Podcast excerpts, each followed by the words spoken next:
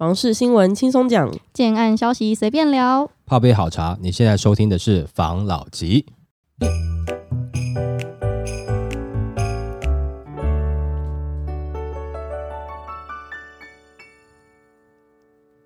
关心你的房事幸福，我是房老吉。我是大院子。我是茶汤会，今天我们要来聊的新闻是上个礼拜啦，有在跟房地产业界的朋友聊天，然后我们不是之前在说现在房市比较冷，然后我就有听到一些消息，好像青浦那边的买卖的温度有稍微回来一点点，就一点点。被太阳晒的是吧？对，可能可能台风来前期的一个回温的状况，然后我就刚好看到一则新闻，嗯来跟大家分享一下。房市又变，屋主转惜售，价格拉锯战开打。根据资料统计指出，台股近期站上万六大关，消费者信心止跌回升，加上通膨预期，让屋主乐观看待后市，让价意愿低。部分屋主甚至出现惜售的状况，买卖双方难有共识，市场再度出现价格拉锯战，让五月全台交易量较四月减少一成。那根据成交资料统计，与四月相比，台北月减七 percent，新北量缩十五 percent，桃园减少十三 percent，新竹量缩九 percent，台中减少六 percent，台南跟高雄则分别量缩八 percent 与六 percent。专家表示，今年农历年后房市氛围有好转的迹象，加上平均地权条例修法政策冲击淡化，让自住买盘进场转趋积极，房市交易逐月回温。不过，在近期外资回流、台股大涨下，增加屋主对后市的信心。虽没漫天开价，但也不愿让价出售。而买方期待房价下跌的状况下，购屋态度转趋保守观望，考虑期拉长。五月看屋量虽与四月相当，看屋意愿不减，但周旋已不若三到四月积极。近期市场出现价格拉锯战，造成五月房市交易量缩。若与去年五月同期相比，全台房市交易量增六 percent，北北桃三大都会区量增幅度皆有双位数，台北成长十七 percent，新北增加二十 percent，桃园也有十三 percent 的增幅，新竹县市微增一 percent，台中成长五 percent，台南量增四 percent，高雄则减少三 percent。专家分析，去年五月正值本土疫情扩增至每日八九万例，政府未调升疫情警戒，但民众自发性的减少社交活动，降低群聚，民众看屋量明显减少，房市交易受冲击。尤其以疫情重灾区的北部区域量缩幅度最大，基期较低。这是今年五月北北桃三大都会区有一层以上增幅的主因。我跟这个在业界的朋友聊到，他最近案子有比较多来人的这个状况的时候，的确是台股表现的还不错的那个时间呐、只是因为他们前阵子来人好，然后也有销售了，可是他们的业主觉得要惜售，就是在销售好的时候，反而又有惜售的这一个状态出现。可是之前不就是房市很冷，大家都想要快点卖吗？那现在好不容易有一点人气的，然后有一点点在前进的，他又不卖了。市场说最近热的话，可能我没办法认同，毕竟比的是什么时候呢？是去年的五月。去年五月战争才开打没多久嘛，事实上其实是比之前就是冷冰冰的状况下稍微回温一点点，也不要觉得说它现在是好的状况。现在整体的市场大家都知道，价格还没有降，量也没有起来啊，也没有多少人愿意去追高。现在目前就是大家卡着嘛，可能有零星的成交，可能那是已经看很久了。原本就打算刚好可能最近股市获利，或者是说他觉得反正也差不多，那平均地权条例之前我先买一下，我至少可能之后可以转单的一个保险嘛。这些人呢，会不会觉得说，在平均地权条例实施之后，或者是说在大选的前夕，会让房价可能松动？他们可能有的认为不会啦，降也降不多了啦。那有的认为会降，但也降不多啦，就是这样。那反正就都不多的状况下，他也有能力的话，那他就是给自己多买一个保险啊。但毕竟比较的是以去年来比较，我实在觉得这个参考的价值就是大家听听就好了。因为去年的战争开始后，其实看得到的交易量它是整个下去，然后再来是来客量也下去。那现在实际上的状况是这样。你刚才讲那个朋友那边的案例啊，零星有几个客户去看要成交了，业主不卖呢，这就回到更之前一个状况，是在前一波大家都在骂建商，哇，怎么卖那么贵啊，等等之类，就是在很热的那段时间。其实我们之前有讲过嘛，有些建商他没有赚到，给代销片啊，或者说自己可能在市场上感觉我开这个价格应该 OK 的吧，就没有想到那些投资客可能加价卖，甚至有的加了五万、十万，或者是说一个转单就赚个三五百万。建商都没赚到，他突然有一种感觉，是不是？哎，现在又开始动了，然后你们代销公司又要跟我骗一下。现在市场不好了，但但事实上有人买，可能他是不是觉得他又卖便宜了？本来该他赚的，他又没有赚到。我们讲这个本来该他赚的，他没赚到，不是说他推这个案子没有赚钱。我们上次也讲，他有赚到他的合理利润，可是这个额外增加的利润他没有赚到。被这些投资客赚走了，所以有很多的建商心里面很不舒服。我投入了这么大笔的资金、跟人力还有时间，我赚到的是我合理的利润。投资客来就不过来签个名，等一下出去转个单，两三还好的利润，对，两三百万去了。先不讲说是不是真的比建商利润好了，被他们赚走了，那建商就会觉得说，那我是不是评估错了？我卖的太便宜，加价两三百万还卖得掉，那为什么我不就直接在我这边的开价就直接开这个价格呢？所以有的业主突然就觉得说，是不是又来了？我又被骗，或者说，哎，是不是市场又稍微好一点？没有像大家讲的那么差了。你去看周遭的这个业主，反正大家都好像都没有降价嘛，这个我们知道嘛，就是互相之间也会释放一些假讯息嘛。啊，比如说吃饭的时候了哈，建商的参会，这两个建商刚好是同一个区域有推案，A 就问 B 说啊，你的房子卖怎么样啊？B 就说卖的很好啊，我最近可能要调涨价格。A 就一听就紧张了，哦是哦，哦那恭喜哦，哎卖的很好哎，很好，回去跟他的销售团队说啊，人家案子都要调涨了。那我们也先调涨吧，啊，一调就发现 B 案呢根本没有调价，垫背的。然后人家客户一来发现啊，奇怪，A 案 B 案两个那么近，就 A 案的价格怎么涨上去了？啊，不然我就去 B 案成交好了，反正两个条件差不多，单就收一收就结案这样子。有的时候他们之间互相也有这种攻防战，吃一餐饭不只是吃一餐饭，有的时候也是在释放一些策略性的消息。难怪我之前也有认识一些代销的朋友，他们最害怕就是建商聚餐，因为互相之间会有时候有一些假的消息嘛。通常就是听到哦卖很好哦要涨价，建商心里面就会痒了嘛。那我也要啊，为为什么我不行？我东西是有输他吗？没有好不好？在做建设的时候，那他那个时候还没有出来做呢。哎，我多做几年，那我可怜了哈，价格就上去。为什么建商会这样？就是一开始的评估，其实他们内部人员一定做得很好。可是哈，在销售的时候，有时候情绪会受到影响。建设公司这种产业来讲，你做久了，你的下包厂商啊等等的跟你讲的话，很多都是你喜欢听的话。嗯，可能他们就会觉得久了以后，大家都如果都是站在同一个这个水平上面的，大家比较像朋友，互相讲的是实话吧。殊不知，其实这个实话当中掺杂了很多计谋性的、技巧性的一些，你不能说谎话。可能他本来要是要调价的，后来不知道谁劝他啊，我那个时候本来就是要调啊，不知道谁跟我讲说哈，叫我先缓缓啊，叫我先降一下啊，我就降。前几天这个吃饭的时候哈，还这样子啊，隔几天打球的时候，哎，又在那边啊，没有啊，啊，真的是这样子。我的认知是了哈，就刚刚讲这个新闻来讲的话，有成交还是零星的成交了。跟更久以前正常的一个房地产市场来看的话，其实还是偏冷的。就算你看到屋主或是业主惜售，你也不用太紧张，你就去看看别的案子就好了。这个意思嘛？对啊。现在讲实在话，真的现在是买方市场，真的不要急，或者是被影响。哎，我们之前讲嘛，假设你刚好有一些是预售案，然后你有想要在平均地权条例之前先取得的，你有这样子的需求的话，那你可以认真一点看。不然的话，你等下半年开始进场就可以了。但你现在可以看着来啦，因为现在市场上没有人嘛。你去的话，应该都是有一些款待，他会款待你饮料啦，或者冰淇淋啊，也不能这样讲，因为有些哈，就是因为他客人来太少了。这种天气你一进去哦，热的要死，因为他冷气没有开，为了省电嘛，哈，灯没有开，冷气没有开，也有这样子的案子。啊，如果他冷气都没有开的话，那你跟他说，不然你先开，我一个小时之后再来，请他先量一下嘛，啊，你再来。啊，这种案子的话，也许搞不好更好谈哦。灯没有全开，那冷气或是开的温度不够啊，或开一半啊，他需要成交，那你也许就有机会。不要再骗了啦，冷气都没有开，你跟我讲说很多客人在跟你买，直接戳破他。我就是因为看你冷气没有开，灯没有开，没有客人来，我才要进来跟你谈的。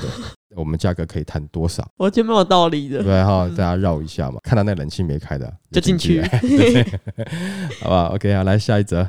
能理解青年的感受，赖清德改口喊房价仍高会持续努力。赖清德日前因为一席“房价现在在降了”言论，引发青年不满，遭到抨击。不过，赖清德二十八日前往台大参加二零二四校园总统马拉松的活动，面对学生关切的居住正义问题，他则内敛的回复：“目前房价仍高，能理解青年的感受，并指出政府责无旁贷，要与社会共同来努力。”此外，赖清德提及，他是在新北市万里长大，在就读高中、大学的时候都是在台南租屋，毕业后仍在分期付款，能理解年轻人的感受，明白目前房价确实还高，政府责无旁贷，要与社会共同来努力。那蔡英文总统也推动多项的房市政策，打击房价炒作行为，包括了日前的平均地权条例修法、房价实价登录制度等，都是要遏制炒房的投机行为。那对于租屋议题，赖清德表示，他担任行政院院长任内通过了租赁住宅市场发展及管理条例。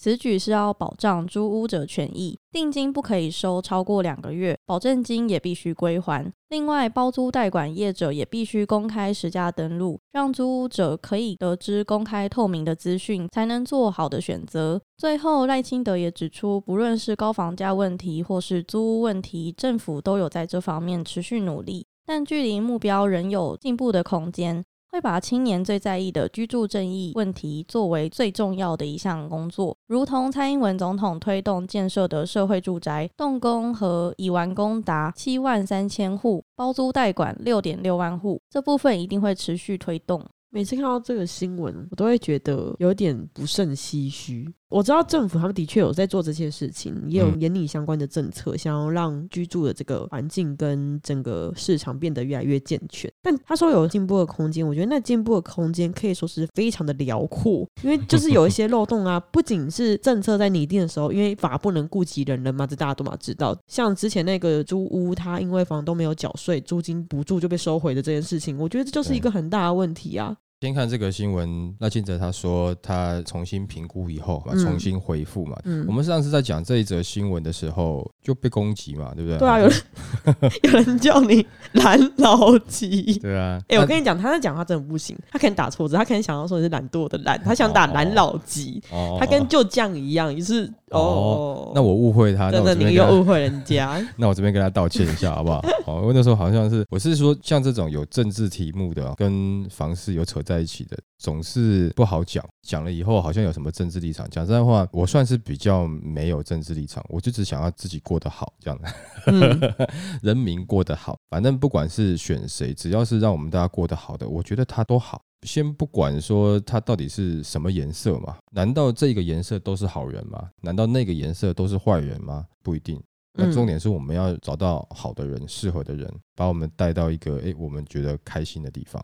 那他这次修正一下，我觉得如果说政治人物不去硬咬死一些话，发现他可能他的理解跟一般人民的理解的程度有落差，他重新去调整理解以后，这是一个算是好的事情啊。不然常常有的时候你在沟通的时候会觉得这些大官们他们在生活的世界跟我们世界是不是不同的空间？你没有办法理解般老百姓的想法或是我们的语言。就形成一种好像是社会上的代沟，我讲什么你听不懂，在家里面会有吗？小孩子跟爸爸妈妈，那如果有良好的沟通，知道我的立场，假设今天我把票投给你之后，你当选，你可以帮我们处理什么事情吗？我觉得这是一个好的状况。我觉得大家在投票的时候，就是去思考什么样的人可以对你最好就好，也不要说对所有人民。你是要讲说政治人物是公仆，你什么时候真的能够把他当仆人用？不就是投票那一刻而已吗？投票那一刻一过以后，叫政治人物过来跟你汇报，汇 报不太可能啦。回到他讲的，他要继续持续推动社会住宅嘛，会继续拟定一些政策嘛，还包含他以前执行的嘛。我觉得其实蛮多政治人物有做过这些事情，而且他也没有办法让所有人满意，这个是的确的。但是一定要控制在是多数人满意。而不是多数人不满意。其实前面官员讲的一些话，我们之前也有提过。那这些话呢，你作为官员，你不能这么讲。但是我们一般小老百姓，或者是我爸爸妈妈对小孩子，可以这样讲。譬如说我小孩子很爱乱花钱，从来不存钱，那我可以骂他：你就是爱乱花钱，都不存钱，所以你现在要买房子买不下去啊。那个时候叫你好好存钱，整天跟人家去夜店玩，一有钱就要去买车改车，这是爸爸妈妈的骂小孩。你可以这样讲。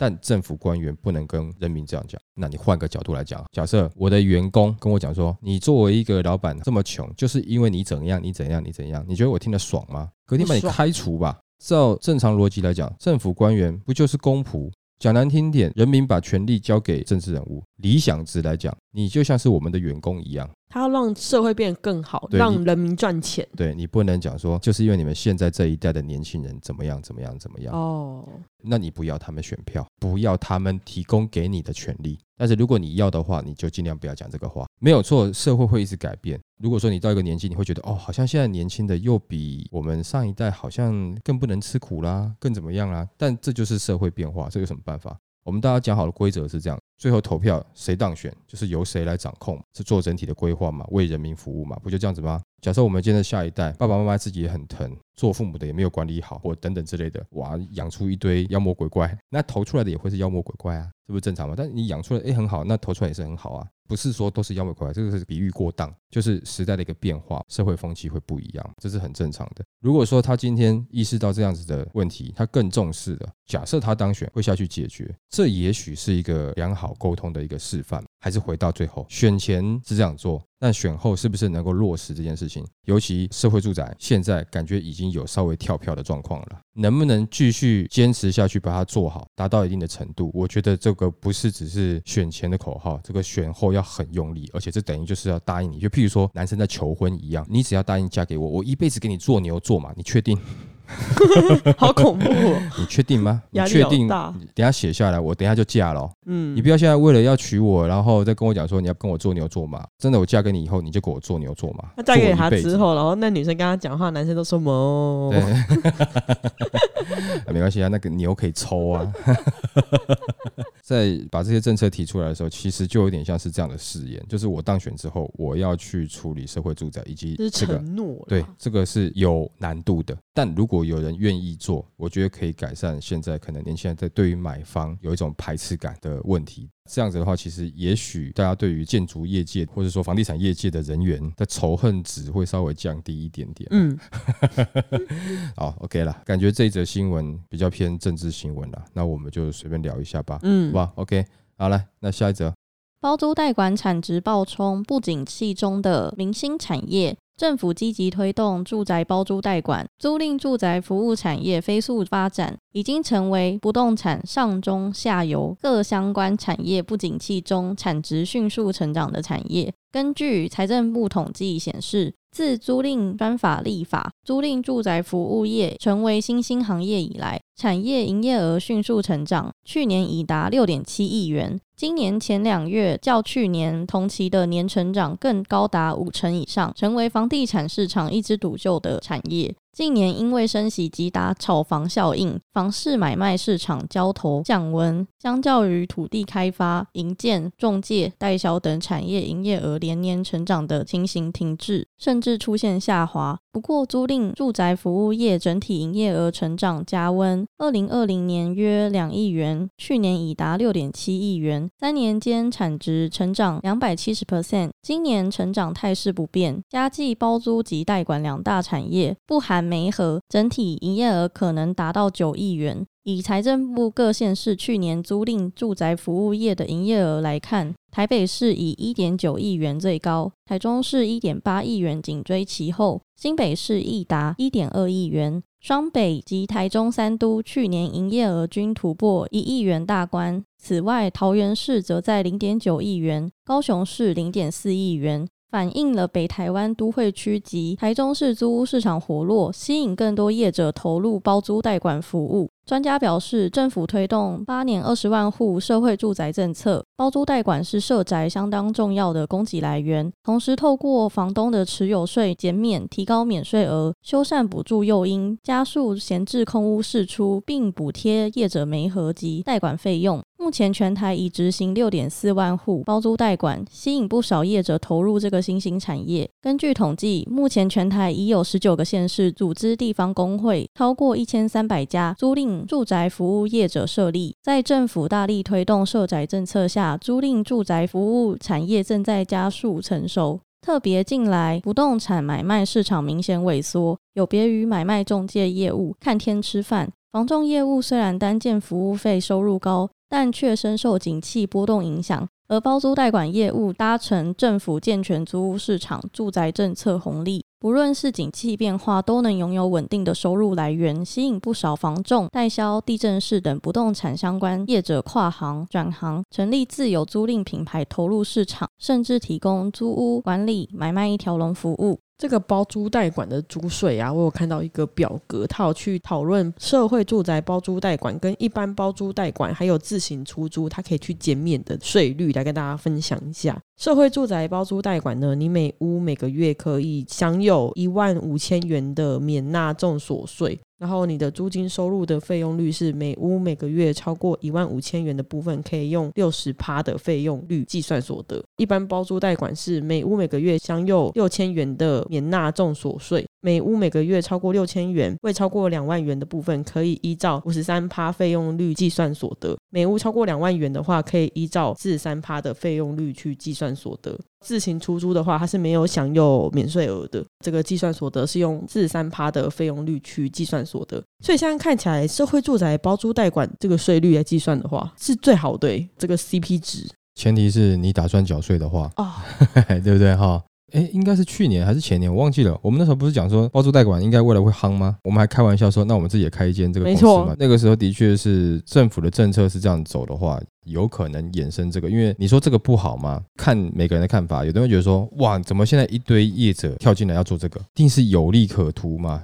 政府又要图利商人了嘛？这些有钱人，然后靠了租房子又要赚钱，啊，最后买单的是我们这些租客嘛？但你换个角度来讲啦，就是说，假设大家都不去做，不去投入，这个要去改善的难度会更高啦。你就可能会像原来一样啊，啊，房东就是全部都权力掌握在手里面，租客就比较弱势啦，任人宰割这样子，也不会有任何的税收嘛。那现在有一些房东愿意把房子交给这些包租代管业者，反正他就是讲好我实拿多少。包租代管业者呢，有的是帮忙卖，有的帮忙租，有的帮忙连物业都处理嘛。那这个会不会把价格慢慢加上去，变成是消费者买单呢？就租客买单呢？假设我每个月这一间就赚三万，但我不想缴税，政府各种动作感觉好像是有点针对我们。那我把房子丢给包租代管去做，我还是希望我每个月能够领三万。当然，有一些的包租代管业者会讲说啊，那我会帮你维护啊，我帮你装潢啊，帮你筛选优质的租客啊，你不用担心，反正我都一定给你钱，而且我可能跟你租的租期比较长一点点嘛，你打个折给我嘛。假设的金额啊，我本来收你三万块的，可是你一下跟我打，比如说五年的约，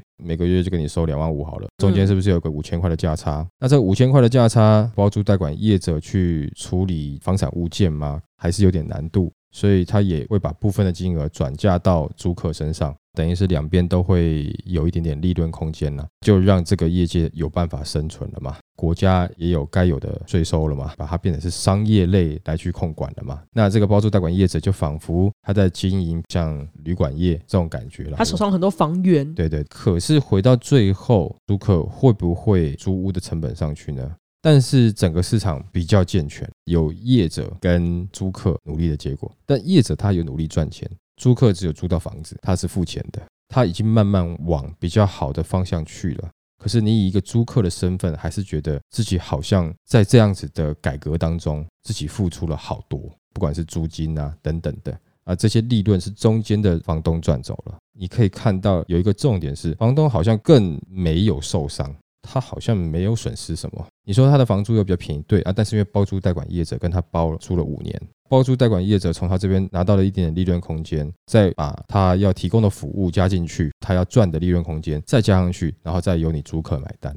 你心里面会很难过，是啦，是我一个租客努力的结果。其实应该讲也有努力，但是好像没有我租客付出来的多。到最后会不会让你又觉得说，好像我还是买自己的房子比较好？所以不管是说你是选择租或是选择买，你只要先认清这样子的状况是有可能发生的。如果说你单纯只是租，租赁的市场有什么改变？因为你是比较末端，你通常承受的会比较多，你能够改变的比较少一点点。但如果你买房子呢，你有可能多的房子的话，你可能也会变成像房东那样的人。换个立场，人就是嘛，我角色一变，哎，你要买我的东西，那我当然要卖你很贵啊。但是我要买你的东西，你最好便宜一点啊。也不是说鼓励各位一定要拼着命去买房，但是这个是现在市场的状况，就会让你觉得说，好像房价高的我很生气，那我想要租屋，可是租到最后，你会觉得租的你还是很生气。你会想买，常常有时候就在这两派当中跑来跑去。我们只是在分享说，至少是我自己在碰到房地产的这段时间内，市场就是这样子来来回回，也没有说哪一种是好。但重点是，只要你心理调试的好，比如说你今天是买房的，那你知道你买房会面临什么样的问题，你都能接受，你买下去 OK。那或是你都是选择租房的，可能会有很大的变化，你能够接受它就是有可能会常常会有变化啦，等等这样的状况。你能够接受，你选择下去就好，一切都是在你选择之前，你自己先做好一些心理准备啦。OK，好，来下一则，三万房贷补贴网站卡死一小时，全场气炸，完全进不去。中产以下房贷补贴三万，在六月一号开放申请，预估有五十五万户受惠。然而，一票网友于九点上网申请，网站却出现卡死的状况。就有一名网友在 PTT 以“申请房贷三万补助的人给我进来”为标题火大发文，表示已经卡了一个小时，至今仍无法进入补助官网。就说：“不是说符合资格的人很少吗？发钱的网站像是便秘一样，有没有人已经完成申请的挂？”下面的网友就摇头回应说：“我啦，抱歉，卡住你了。”可以申请，但进不去啊！半夜再申请好了，卡住很夸张诶，现在完全进不去。嗯，过几天再去申请吧。现在一堆人在里面，网站挂点完全不意外。那事实上呢？内政部推出中产以下房贷户支持专案，在六月一号早上九点开放申请，最快七月初就可以有第一波审核通过，可以领到三万块的房贷支持金。营建署证实回应，因为一瞬间太多人申请，导致官网宕机，目前已在抢修当中，建议民众可以过几天再上网申请。那申请的截止日到十二月二十九号。反正这一个就是三万元的房贷租金补贴嘛，是政府针对这个中产以下的自用住宅贷款户的支持方案。这个方案呢，先跟大家讲一下可以适用的对象跟怎么样去申请好了。它是针对一定的年收入以下、原始贷款总额一定金额以下的中低薪房贷族，对象是已经有贷款的人，而不是未来要买房子的人。那你可以用的这个资格的基准日呢，是一一二年的二月二十八号为基准日。拨付的方式是申请核定之后一次拨付，拨付的金额是每户三万元。那你要申请的资格跟条件是，你的名下仅有一笔自用性质的购置住宅贷款，然后名下持有的房屋为一户以内，一百一十年加户所得合计于一百二十万元以内。那原始的核贷金额，台北市的话是八百五十万元，总价约一千两百万元以下；其他县市是七百万元，总价约一千万元以下。那这边要注意的是，他说的是原始核贷金额，也就是你买房子开始贷款后的那个金额。假如说我今天贷款一千万，然后我缴到剩七百万，你还是没办法申请的，因为你的原始核贷金额就是一千万，它是有这样一个申请的规则。但是他现在这档机是什么意思？有没有人要让你们申请呢？有没有准备好好做这件事情呢？还是这又是一种手段呢？我讲话很小心，我不敢，我不敢讲太重的话，因为我们的这个听众，我不敢。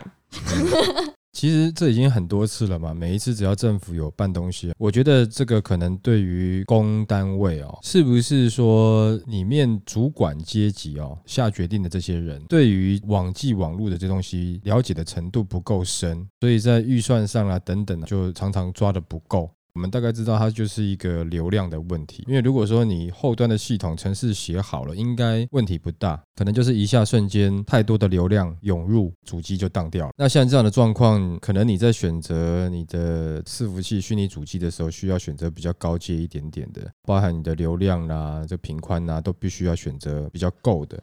那这样子有其他的单位曾经发生过，但是总是要自己刚好遇到了这样的状况以后，才会想要去调整。一开始都是错误的评估嘛，就觉得啊，反正不会了。这个也可能是让他们学了一个教训了。但是这种东西哈就很难讲。如果说他一次买的平宽太够的，那哪天被人家拿出来攻击，说选择这样的主机啊，然后这么贵啊，是不是在浪费人民的公帑？因为能够符合标准的人就这些人嘛，然后要浪费这么多钱，你真的有时候要讲说他怎么样做才对呢？就是有的时候怎么做都不太对啦。